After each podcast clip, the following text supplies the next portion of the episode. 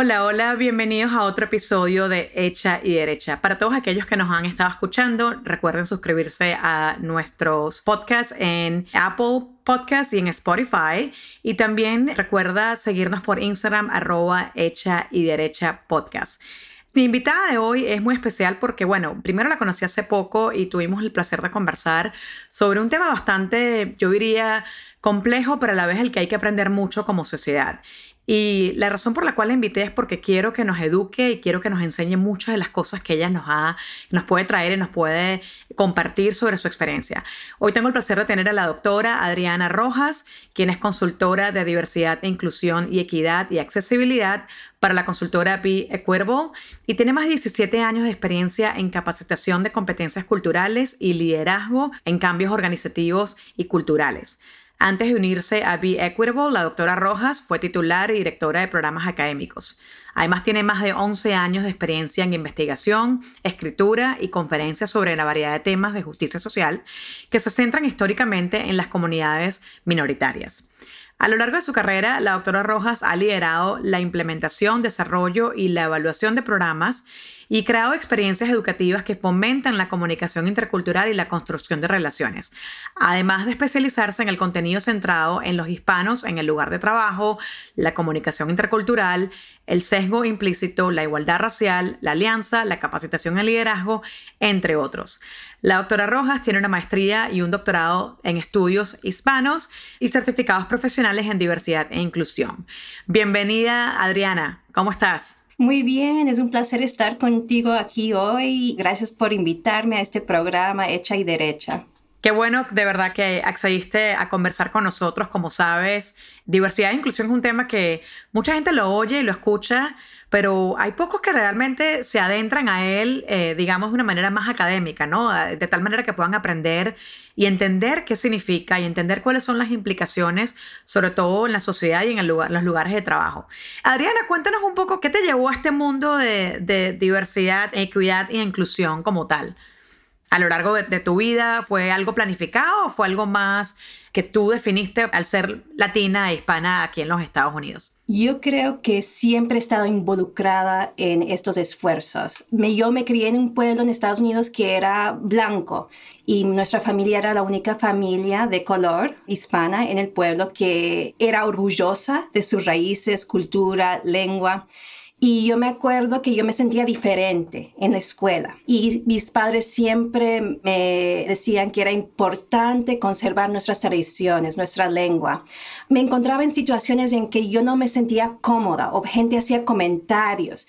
Y yo siempre quería defender a las minorías, a las personas que tienen experiencias diferentes, que no son parte de la cultura dominante. Entonces, desde chiquita, notaba esto y, yo decía, esto no está bien.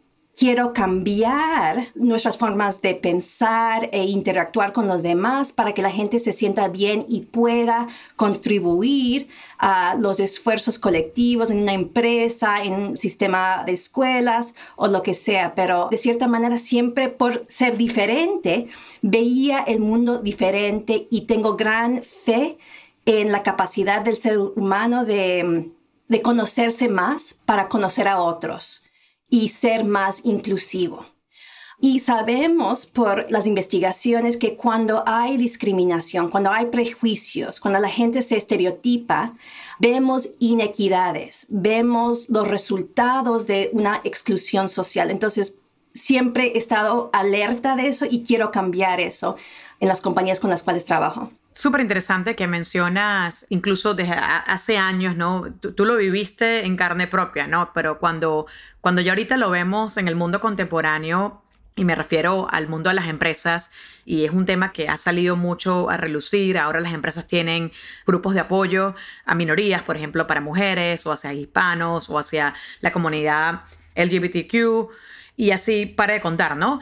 Cuéntanos un poco desde tu perspectiva, desde el punto de vista de la academia, cuál ha sido esa evolución, digamos, de los hispanos en los Estados Unidos. Y luego podemos hablar un poquito de la relación con Latinoamérica, ¿no? En qué se diferencia eh, el, hispano, el hispano como tal que, que, viene ya de varias generaciones en los Estados Unidos versus un inmigrante que viene de Latinoamérica que llegó muchos años después y que, y que no tiene realmente, no ha tenido la misma experiencia como tal, porque yo creo que nos confundimos entre los términos hispanos y latinos y latinex, pero vamos a escucharte un poquito a ver qué opinas tú sobre ese tema. Ya, han habido oleadas de hispanos en lo que llamamos Estados Unidos desde el siglo XV, ¿verdad? Hay raíces de los colonizadores que vinieron en este país. hay una historia de, de, la relación entre México y Estados Unidos y territorio mexicano que fue apropiado por los Estados Unidos, donde vivieron mucha gente de ascendencia española, han habido hispanos que han luchado por la Unión y la otra por the Confederacy en la Guerra Civil de los Estados Unidos. Um, entonces hay una relación bastante compleja sobre la identidad latina dentro de Estados Unidos y oleadas de diferentes inmigrantes. El hispano en Estados Unidos siempre ha sido un ser sistemáticamente excluido, marginado, e incluso hubo momentos en la historia donde se excluían a la gente de habla española, a la gente mexicana, indígena, de espacios públicos, de espacios de negocios. Hubo hispanos, boricuas, puertorriqueños que fueron linchados al principio del siglo XX. Entonces hay mucha historia y racismo en contra de los hispanos en Estados Unidos de lo cual muchos no saben es esa parte. Sin embargo, viven los efectos de un sistema de exclusión en la vida social y política. Ya, y cuando hablas del aspecto sistémico, ¿no? Y obviamente yo supongo que en tu perspectiva, aunque hemos visto avances, y sí, el grupo hispanos es el grupo de más crecimiento en la población de los Estados Unidos. Eso lo sabe todo el mundo y obviamente estamos tratando de ganar espacio en puestos de Senado, en manejar empresas, en ser parte de, instituciones, en estar en todos los campos y los espacios habidos y por haber. Pero ¿tú crees que existen fallas sistémicas al nivel de, estoy hablando a nivel de educación, de estructura, de acceso al crédito, de acceso a las instituciones médicas, o sea, estoy hablando de cualquier cantidad de cosas que deben existir en una sociedad que tú crees que todavía nos pueden estar dejando por detrás o tú crees que estamos ya llegando a la par de lo que de donde deberíamos estar como como sociedad? Absolutamente. Yo hago asesoramiento de organizaciones, específicamente asesoramiento de instituciones médicas. Y uno de los problemas que vemos es la falta de competencia cultural de los profesionales de la salud y los trabajadores del sistema de salud. Veo una carencia de intérpretes o una calidad alta de intérpretes para apoyar a poblaciones cuya lengua es español o otra ah, lengua que se habla en Latinoamérica, otra lengua indígena. Y veo una falta de respeto a veces en las entrevistas que hago con pacientes, con trabajadores, respeto de la cultura hispana. ¿En qué sentido? ¿Hacia cómo tratan al paciente o es una barrera netamente de idioma, del no poder comunicarse y no tener las herramientas? Yo creo que son los prejuicios, estereotipos sobre no saber la complejidad de este grupo en Estados Unidos, saber la generación, saber el dominio de la lengua, la preferencia de hablar un idioma sobre otro en, ciertas situaciones, el nivel educativo. Entonces creo que vemos en la televisión imágenes repetidas de personas escalando muros o los hispanos como personas criminales y esas imágenes influyen en la manera en que ven y tratan a pacientes como en el sistema médico. Vemos que pacientes latinos tienden a no tener mucha confianza en los profesionales de la salud y tienden a no volver. Entonces hay una brecha muy enorme para ver que el paciente latino esté sintiéndose bien dentro del sistema, apoyado y tenga acceso a información que le ayude a hacer las mejores decisiones para su salud claro, tomar decisiones sobre qué le va a ocurrir, sobre su cuerpo, sobre su salud, etc. Y, Adriana, cuando, cuando hablamos sobre llevando esto al plano laboral, no solamente instituciones médicas, pero ya hablando de lugares de trabajo, te hablaste un poquito de los estereotipos. ¿Puedes hablar un poquito del típico, yo estaba buscando la palabra en, español, del stereotyping, de la, estereotipización de, de, las personas hispanas en los Estados Unidos? ¿Cómo nos ven? Cuando me refiero a eso, digo, hay todavía un, un sesgo digamos, obviamente por los temas que tú estás hablando, la política eh, estadounidense, donde, bueno, todos los latinos son así, así, así, y, y nos, nos ponen en una cajita de donde todos somos iguales. Y la verdad es que hay bastante variedad, no solamente en la manera como hablamos, sino nuestros acentos, nuestras comidas, de dónde provenimos, quiénes fueron nuestros papás, etcétera, etcétera. ¿Qué puedes hablarnos un poco de los estereotipos actualmente, sobre todo hacia, hacia, el, hacia el grupo de hispanos? Sí, creo que algunos de los estereotipos más perjudiciales que afectan a los latinos son que no hablamos inglés o no dominamos el inglés o hablar inglés con un acento es una falla y algo que se tiene que corregir. Entonces, e, ese es el primero que nos afecta y la realidad es que hay muchos latinos que hablan inglés, hablan español o otras lenguas y hay mucha diversidad lingüística, pero esa mm, idea de que no hay hispanohablantes cuya lengua materna es inglés, ah, o solamente hablan inglés, eso es muy perjudicial porque a mí me acuerdo una vez solicité un puesto y mi apellido en esa época era Adriana Campbell, Adriana Campbell. Y cuando llegué a la, entrevista, lo primero que me dijeron fue, Your English is wonderful. Tu inglés es maravilloso. y yo me quedé, wow, ellos pensaban ver una persona blanca y vieron a una persona hispana que dominaba el idioma. Entonces yo creo que eso afecta y hay estudios acerca de los nombres y cómo cambiar una letra en un nombre de, José a Joe invita más um, llamadas de organizaciones para un puesto. Entonces, eso me parece súper interesante, ¿verdad? Ese prejuicio del dominio del inglés. Lo otro que he visto es el lenguaje corporal. Ahorita estoy moviendo las manos mucho cuando estoy conversando y um, el lenguaje corporal en la cultura hispana es muy diferente a la de, inglés. Entonces a veces se interpreta como una persona puede ser interpretada como muy dramática. Entonces vemos esos estereotipos que afectan a las latinas en el espacio laboral y se percibe como dramático, agresivo. Ese es otro estereotipo, ¿verdad? Que es bastante perjudicial y no permite espacio para la autenticidad de ese de ser humano. Y hay también otros estereotipos que vienen como de esas películas western, de los cowboys, ¿verdad? De que el hispano es perezoso, que no es trabajador. Pero yo veo todo lo contrario en las poblaciones de hispanos con los que trabajo y en las organizaciones con las cuales trabajo. Ahora, tú mencionas dos ejemplos claves allí sobre todo vamos a poner el ejemplo de las mujeres latinas en el trabajo, ¿no?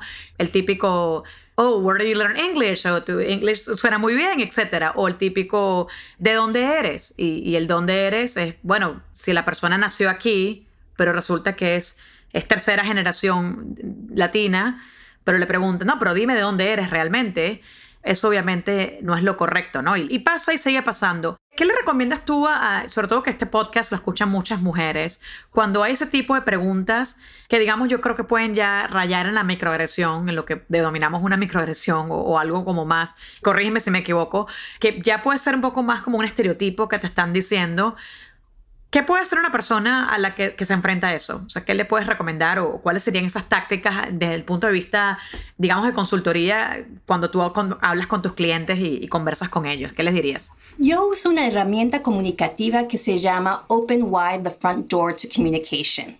Entonces, en esta um, herramienta comunicativa uno observa, mira, me preguntaste si soy de México. ¿Por qué me preguntas eso?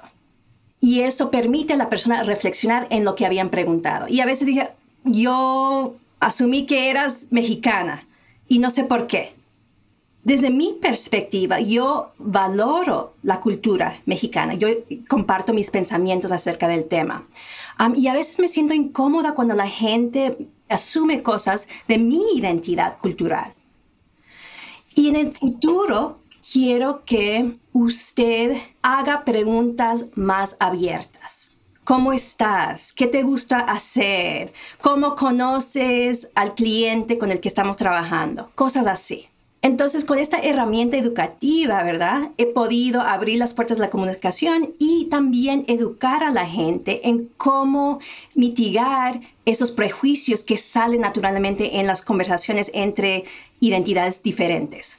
¿Cómo se compararía mm, eso con respecto a, la cultura afroamericana? Que yo creo que en nuestra conversación inicial hicimos un poco de, paralelismos, pero también hay que entender que pues hay, también otra historia allí y hay que respetarla y es bastante longeva y ha tenido históricamente muchísimas cosas que han ocurrido en la comunidad afroamericana desde, ¿cuánto? Hace más de 200 años, ¿no? Y cuando, cuando te pones a ver, eh, pues, pues cuáles son esos, esas barreras de estereotipos o de conductas hacia los latinos versus los afroamericanos, ¿qué paralelismos o qué diferencias has encontrado en tu, desde el punto de vista de tu consultoría o de académico, digamos? Gracias, Gaby. He estado pensando mucho acerca del tema y en realidad creo que para entender las luchas de otro grupo históricamente marginado, primero tenemos que entendernos. Y en el plano individual, los latinos tienen que pensar en nuestra cultura, los retos de nuestra cultura. ¿ya? Octavio Paz, filósofo y autor, describe que la cultura hispana tiende a ser cerrada frente al mundo, frente a nuestros semejantes, frente a nuestros a gente diferente y hay una especie de defensa, ¿verdad? Cuando escuchamos las perspectivas de otros grupos marginados, sea de género, de raza, discapacidad, lo que sea. Entonces nos encerramos en nuestros esquemas para ver el mundo, arraigándonos a nuestras propias creencias. Entonces, para poder cambiar, aceptar otras perspectivas y progresar, tenemos que primero empezar con nosotros mismos. Entonces hay que explorar los estereotipos que hemos absorto de otros grupos. Hay que enfatizar este proceso de autorreconocimiento, ¿verdad? Que mi manera de ver el mundo no es la única. Y esto abre la posibilidad de empatizar con y entender otras perspectivas y mejorar relaciones con otros grupos que históricamente han sido marginados. Y esto empieza, ¿verdad? Mirando dentro de nosotros. Me explico que en Latinoamérica, ¿verdad? Vemos el mundo desde el lente de la nación. Cuando nos encontramos con una persona que habla español, la primera pregunta que hacemos es, ¿de qué país eres? ¿verdad? Y en esta interacción vemos el esquema de geografía, cómo nos dividimos entre hispanohablantes, prejuicios asociados con el norte, centro, Caribe, Suramérica. Si el país es más aficionado a la cultura occidental, europea, estadounidense. Y por otra parte, si encontramos a un paisano, ¿verdad? Eh, la siguiente pregunta que queremos saber es, ¿de qué parte de la nación eres? Y en estas conversaciones Vemos diferencias, los acentos, un juego gracioso de costumbres, comidas, variaciones lingüísticas, modismos típicos del país y hasta nos burlamos de la posibilidad de ser amigos, especialmente si nuestros países han tenido conflictos históricos o hay malentendidos. Entonces, ese es el plano individual en que tenemos que mejorar las relaciones entre latinos y hispanos y entender el contexto histórico, eh, los efectos del colonialismo y cómo ha formado nuestra manera de pensar. Al principio tú me conversaste, Gaby, de que muchos temas son tabúes, ¿verdad? Que no hablamos de ciertas cosas. Y eso viene de ese contexto histórico, de, la influencia de la religión en nuestra forma de ser. Y informa las relaciones sociales y esa incapacidad de salir de esos esquemas y romper con esos esquemas. Y es bien interesante porque, porque es, prácticamente como, y no sé si cuando estabas leyendo el, quote de Octavio Paz, me vino a la cabeza, bueno, sí, tendemos a casi que a, hacer como un núcleo, y yo lo he vivido, puedo decir que he pecado eso, ¿no? Tú, tú gravitas hacia la persona que es de tu misma nacionalidad, o la que habla como tú, o la que fue al mismo colegio que tú, o un colegio similar, o sea, llegamos a ese punto de prácticamente mm, yo no sé si hasta de clasismo, diría yo, en, sociedades en, Latinoamérica, por cómo te criaste, de dónde viniste o qué país eres. Y, eso es muy importante, me encanta la reflexión que haces de mirar hacia adentro antes de poder entender cómo vas a empatizar con otro grupo que ha sido históricamente eh, marginado, ¿no? Porque si, ni siquiera entendemos entre latinos cómo nos tratamos, y claro, vamos a hablar ahorita quizás de qué cosas nos unen. Por supuesto que hay cosas que nos unen muchísimos, el idioma siendo una de ellas. Las comidas, obviamente hay países, sobre todo entre el Caribe y Centroamérica, hay mucha, eh, Caribe y Suramérica hay similitudes, pero también hay diferencias radicales entre la comida, no sé, eh, peruana con la comida mexicana, por ejemplo, o incluso la venezolana, la colombiana, la ecuatoriana, etc. Cuando hablas un poco de la parte de que hay como esa defensiva, estar a la defensiva, ¿qué reflexión le invitas a hacer a los, a los latinos que nos están escuchando, a las mujeres latinas que nos están escuchando, sobre quizás abrir un poquito más el horizonte, sobre cómo, cómo entender a los demás o, o qué recomendarías o qué le dirías a esas personas que nos escuchan? Tenemos que apoyarnos más mutuamente, respetar nuestras diferencias, colaborar más. Yo me acuerdo que mi mamá me contó una historia de cuando yo estaba trabajando para una farmacéutica. Y ella mm, trabajó para esta compañía 40 años y estuvo un año trabajando con un grupo en otro país latinoamericano. Y este grupo con el que estaba trabajando la despidieron porque dijeron que no entendían su español. Y el español de mi mamá es el mismo que el mío, ¿verdad? Tiene un acento ecuatoriano bien marcado. Y eso me dio mucha tristeza oír eso porque mi mamá le encantaba trabajar con este grupo en este país latinoamericano, pero sintió los efectos, ¿verdad?, de los prejuicios acerca del acento o forma de ser. Y eso fue algo muy impactante para ella en que no podía encontrar solidaridad, trabajar incluso entre latinos. Entonces hay una gran oportunidad para aceptar nuestras diferencias, practicar la curiosidad, hacer más preguntas y aprender de todas las cosas bellas que ofrece nuestra cultura y forma de ser. Me encanta que reflexiones sobre eso porque, porque sin duda, ya llevándolo al plano no de la región, pero de Estados Unidos, y esto lo sabe, bueno, los que vivimos acá, hay hispanos descendientes que no necesariamente hablan español, porque nacieron acá, se criaron acá, quizás tienen un, abuelo o quizás un, papá o mamá o, algún familiar que nació en ese país de Latinoamérica, pero ellos no necesariamente aprendieron el español. Y yo he notado que hasta hay una barrera, y lo veo en mi entorno quizás, contra esas personas que, bueno, porque no hablo español, entonces yo no soy latino o incluso con los que hablan portugués, en este caso los brasileros, es como que otro grupo separado porque no nos une el español. Y eso lo vi muy evidente en muchos muchos años atrás en, un grupo de apoyo a hispanos en una compañía que te trabajé, donde prácticamente, bueno, el, grupo no quería hablar en inglés porque, bueno, todos tenemos que hablar español aquí. Y la, en momento no, o sea, no, no se puede porque hay gente de Brasil y hay gente que no necesariamente habla español. Eso me imagino que te, lo has escuchado o, o no es tan acentuado como puede ser, por ejemplo, las regiones, las regiones y los países como tales que estábamos hablando anteriormente. Sí, creo que llegar a acuerdos del lenguaje que vamos a usar en un espacio es algo que apoya a todos, ¿verdad? Yo me acuerdo que estaba en Puerto Rico y llegaron dos personas que no hablaban español al espacio y todos cambiaron de idioma para ser inclusivos de esas personas que participaban en este grupo. Y también mezclaban español, pero el acuerdo era de que si hablaban español, tenían que traducirlo al inglés para que todos entendieran también el uso de intérpretes y eso. Pero sí, hay muchas cosas que podemos hacer para practicar la curiosidad, aprender otros idiomas, otras culturas y realmente notar que los esquemas que hemos interiorizado acerca de, la, cultura y algo que tú dijiste fue sobre el clasismo, ¿verdad? También que afecta nuestras relaciones y capacidad de ser un grupo unido dentro de los Estados Unidos.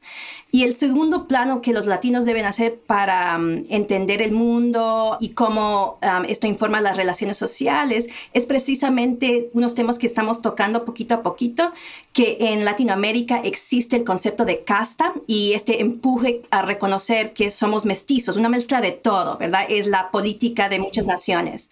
Y al contemplar este mito de mestizaje empieza el desengaño, ¿verdad? El idioma que hablo, la ropa que llevo cómo me arreglo el cabello, determina mi lugar en la jerarquía social. ¿verdad? Y para estar en la parte superior de esta jerarquía social, la cultura dominante, el papel que uno tiene que desempeñar es hablar español, vestirse bien, traje, falda, zapato de cuero. Las mujeres tienen que alisarse el cabello y los hombres tienen que tener el cabello corto y peinado. Y en esta jerarquía social que viene de la colonia y tiene valores occidentales y europeos, Vemos la marginación de las culturas indígenas, africanas y otros grupos que han inmigrado y contribuido a um, las naciones latinoamericanas. Y el concepto de casta lo llevamos a Estados Unidos. Este concepto de qué es superior, qué es inferior, qué es profesional, qué no es profesional en cierta manera nos ayuda a asimilarnos a una cultura dominante en Estados Unidos donde el profesionalismo es sumamente importante, ¿verdad? Cómo uno se presenta, cómo se arregla, no hay preguntas acerca de eso cuando uno va en una entrevista. Vemos clasismo, ¿verdad? Eh, los hispanos tienden a unirse con gente de su clase socioeconómica y hay poquísima interacción entre los grupos socioeconómicos en Estados Unidos. También hay que ver que en los últimos años en Brasil, Colombia y Argentina han habido manifestaciones de Black Lives Matter. Las vidas negras importan. Y vemos cómo se han descuidado estos grupos sistemáticamente marginados por el colonialismo y la globalización.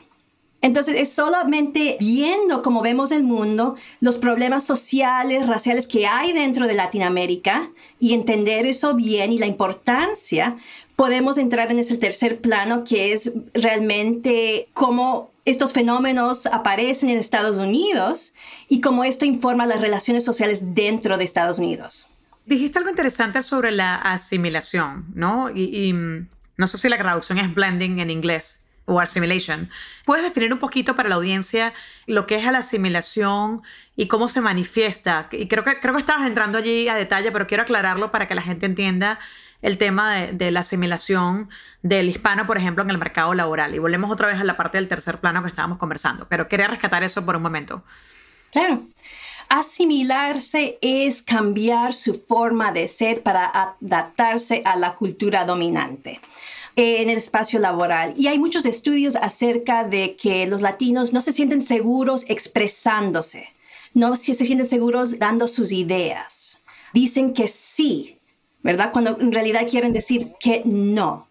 Y vemos un empuje para asimilarse a las normas profesionales, de apariencia, de la cultura dominante. Muchos latinos no hablan español en el espacio, no hablan de sus prácticas culturales, modifican su forma de ser, su tono, modifican sus acentos, su lenguaje corporal, la manera de comunicarse e incluso la forma en que dirige a grupos y eso. Y esto se llama covering, el proceso de esconder partes importantes de su identidad para poder sobrevivir en un espacio donde, hay otra cultura que es dominante y hay la expectativa de que todos se conformen a esa cultura. Y fíjate qué interesante eso que mencionas porque vamos a llevarlo al punto de consecuencias. ¿Qué, qué implicación tiene que la gente no sea auténtica, ¿no? Que la gente no viva eh, bajo su autenticidad, lo que soy, lo que transmito, cómo muevo mis manos, cómo es mi acento, cómo me visto, y tratas de asimilarte y, de, hacer este covering. ¿Y qué consecuencia tiene eso para las empresas? Yo me imagino que, que prácticamente como que hace el problema más grande, ¿no? Discriminación pero a la vez de, que estas personas no se sientan como parte de la organización, me imagino, que estas personas no se sientan como parte de un propósito, que se sientan como que fuera de su ser todo el tiempo porque están tratando de encajar y asimilarse.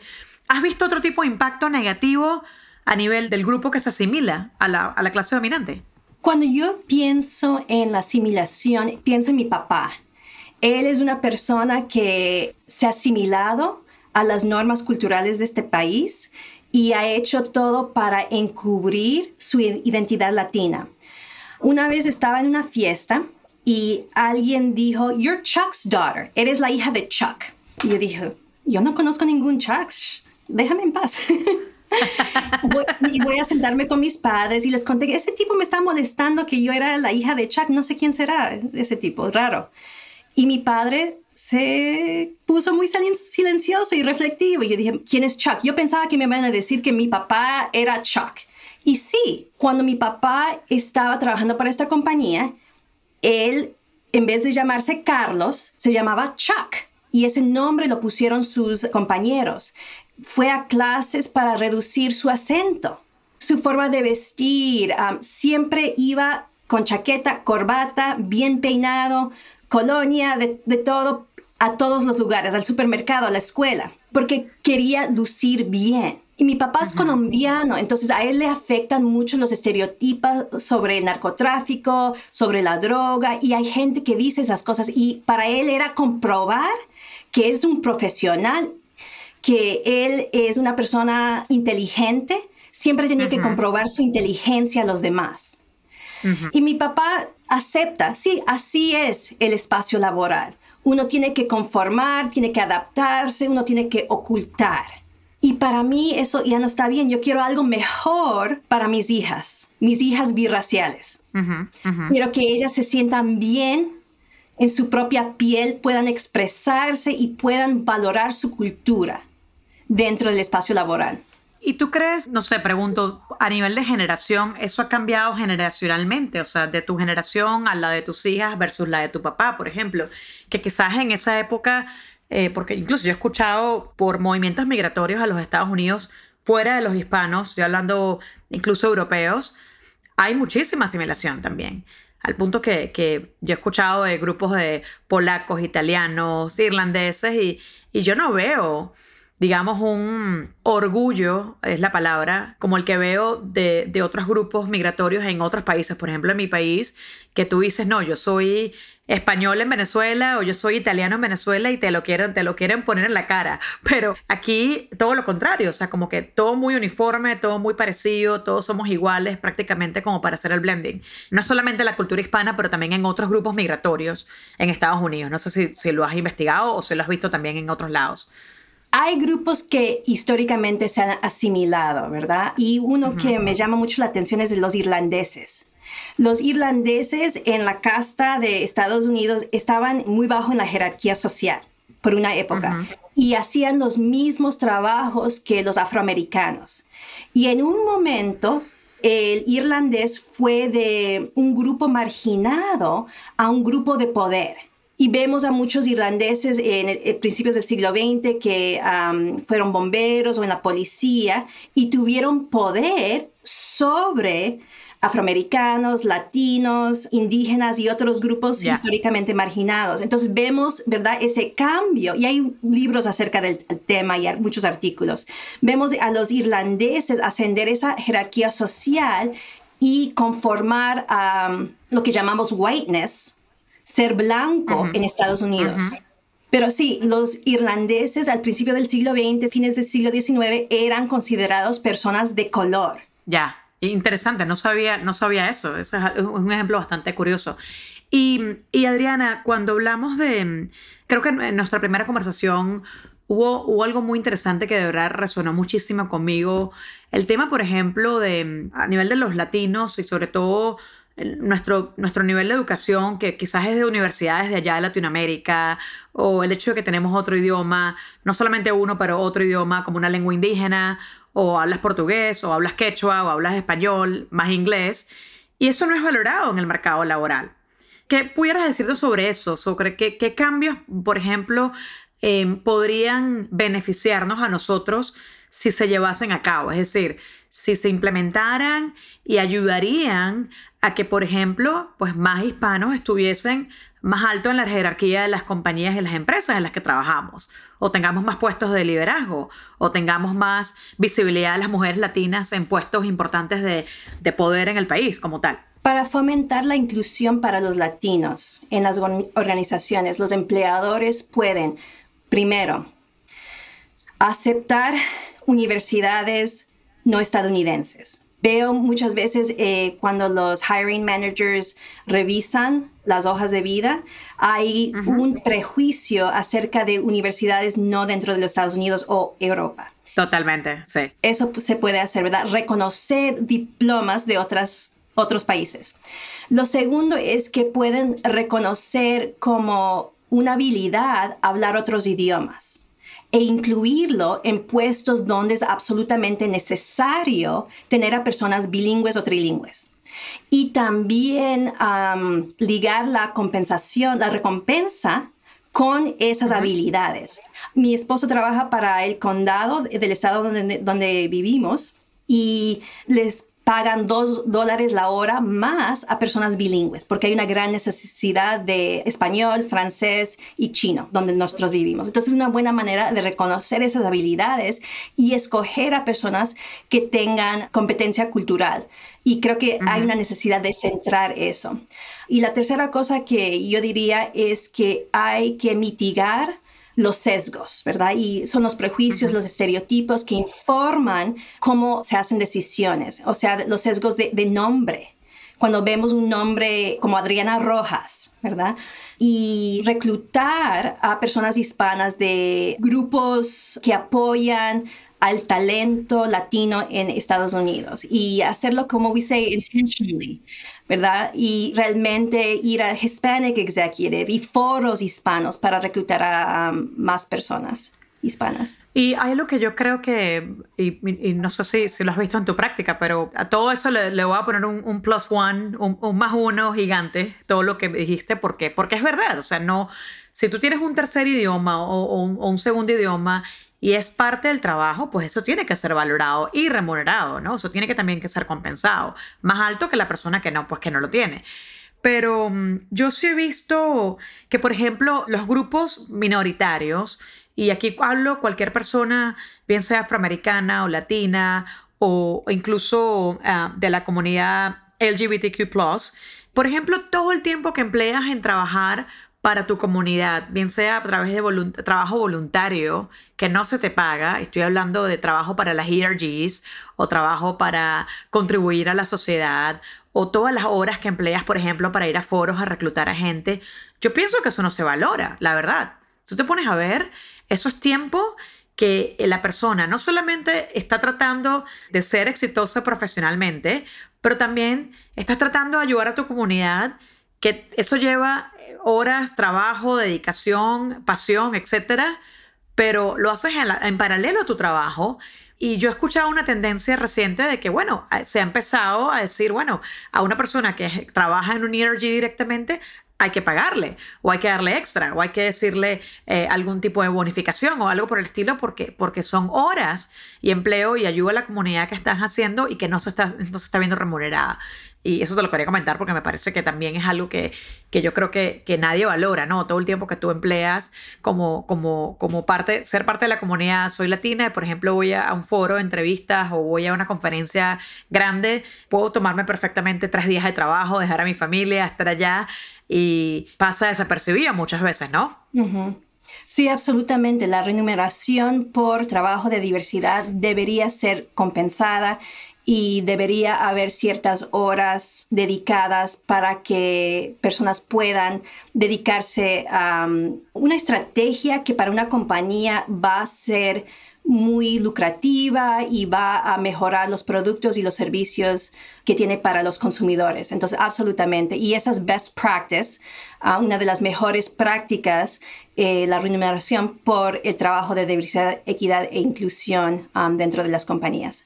Adriana, ya para finalizar, porque bueno, ya tenemos un ratito hablando y de verdad que esto ha sido una conversación súper enriquecedora. Quiero que también invites a, quienes nos escuchan dónde te podemos seguir, si podemos consultar algo con Be Equitable, que es tu consultora, cómo pueden acceder a ti, si te buscan por LinkedIn y, cualquier otra cosa que le quieras transmitir a la audiencia que nos está escuchando, sobre todo mujeres eh, latinas que nos escuchan, algo que le quieras decir. Y bueno, con eso podemos finalizar. Y bueno, nuevamente darte las gracias por, por estar aquí y por, y por tanta información, porque podemos hablar horas, la verdad, de este tema. Y hay, hay como muchísimas capas en la cebolla, como dicen, ¿no? Que le quitas la capa 1, la capa 2 y todavía hay demasiados temas que explorar. Cuéntanos un poquito cómo, cómo, cómo acceden a tu información o cómo te pueden seguir y, y bueno, algo para finalizar. Sí, me pueden contactar adriana arroba b-equitable.com. Y lo único que quería decir es que tenemos que entendernos antes de entender a los demás. Y para mí, un momento que abrió mis ojos, cómo estamos entretejidos, diferentes grupos históricamente marginados, y cómo nuestras historias están entretejidas, fue el momento en el que supe que la Acta de Derechos Civiles de 1964 abrió el camino para el Acta de Inmigración de 1965 el cual abolió el sistema de cuotas para obtener visas. Se eliminó el racismo y discriminación en ese proceso inmigratorio. Y debido a Martin Luther King, César Chávez, Dolores Huerta y otros líderes del movimiento de derechos civiles, mis abuelos pudieron inmigrar a Nueva York en los años 60. Y luego trajeron a mi madre en los años 70. Mi padre llegó en el 78. Entonces mi familia llegó a este país de oportunidad gracias a la solidaridad de grupos sistemáticamente marginados luchando por la justicia e igualdad social y política. Y eso es debido a los movimientos de los afroamericanos y la unión con otros líderes de derechos civiles. Eso me encanta y de verdad que qué bonita reflexión porque, porque pues gracias a eso pues tu familia no estaría aquí, ¿no? Y, y obviamente el, el, vernos a nosotros, pero también ver las causas de los demás y de otros grupos marginados, pues nos hace reflexionar más sobre eh, qué cosas hay que hacer y, y, por las cuales cosas hay que luchar, ¿no? Estamos hablando ahorita de un sistema migratorio que, como tú y yo lo conversamos anteriormente, eh, no es perfecto y está lejos de ser perfecto. Yo incluso fui parte de una, de una cuota de una lotería de la H1B que todo el mundo la conoce y una cuota determinada. Y no importa lo que hagas, si no quedas, no quedas y te tienes que ir del país. Y a mí me pasó. Y me tuve que ir para el Medio Oriente a vivir porque, porque bueno, fui víctima del tema de, de, la, de la visa y así como yo, que soy un caso, hay muchísimos. Estamos hablando de, esto sin tocar el tema de refugiados o el tema de los asylum seekers, que son los asilados políticos, o sin tocar este, otros temas como las políticas migratorias que existen actualmente, donde sin duda hay trabajo por hacer y obviamente la agenda bipartidista yo creo que es interesante porque cada vez que hay un presidente nuevo yo creo que la cosa cambia, ¿no? Y hay que estar atentos porque si no luchamos con ello y no estamos allí pendientes de lo que ocurre y, apoyamos al senador o, o, damos apoyo a campañas, etcétera, etcétera, pues sí, eso puede afectarnos directamente a nosotros como grupo social en los Estados Unidos. Bueno, Adriana, muchísimas gracias nuevamente por tu tiempo y por estar aquí, por toda la información. Y bueno, a todos los que nos escucharon, como ya saben, pueden suscribirse a Hecha y Derecha Podcast en Apple y en Spotify. Pronto vamos a estar en otras plataformas, pero también nos pueden seguir por Instagram, arroba Hecha y Derecha Podcast. Eh, muchas gracias, Adriana. Nos vemos. Gracias, Gaby.